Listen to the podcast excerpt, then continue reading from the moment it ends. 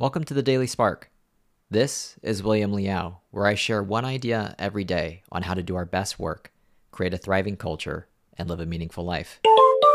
Psychobiology researcher Samuel Marcora defines endurance as the struggle to continue against a mounting desire to stop. Most things worth doing are going to test your endurance, which is to say that there are going to be days where you will want to stop. Maybe you will have specific reasons, maybe you won't.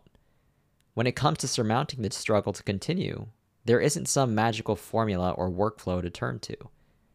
In these cases, it's best to just ask the basic question Why did I embark on this journey to begin with? Sometimes reminding yourself of why you started in the first place and recognizing that your reasons are still compelling and worthwhile is all the fuel you need to continue onward. Other times, you will realize that the circumstances have changed, and what got you into the game isn't as enticing as it once was, in which case, it's probably a good time to stop and divert your energy elsewhere. Quitting isn't a problem when the journey doesn't make sense anymore, and the last thing you want to do is endure for the sake of enduring.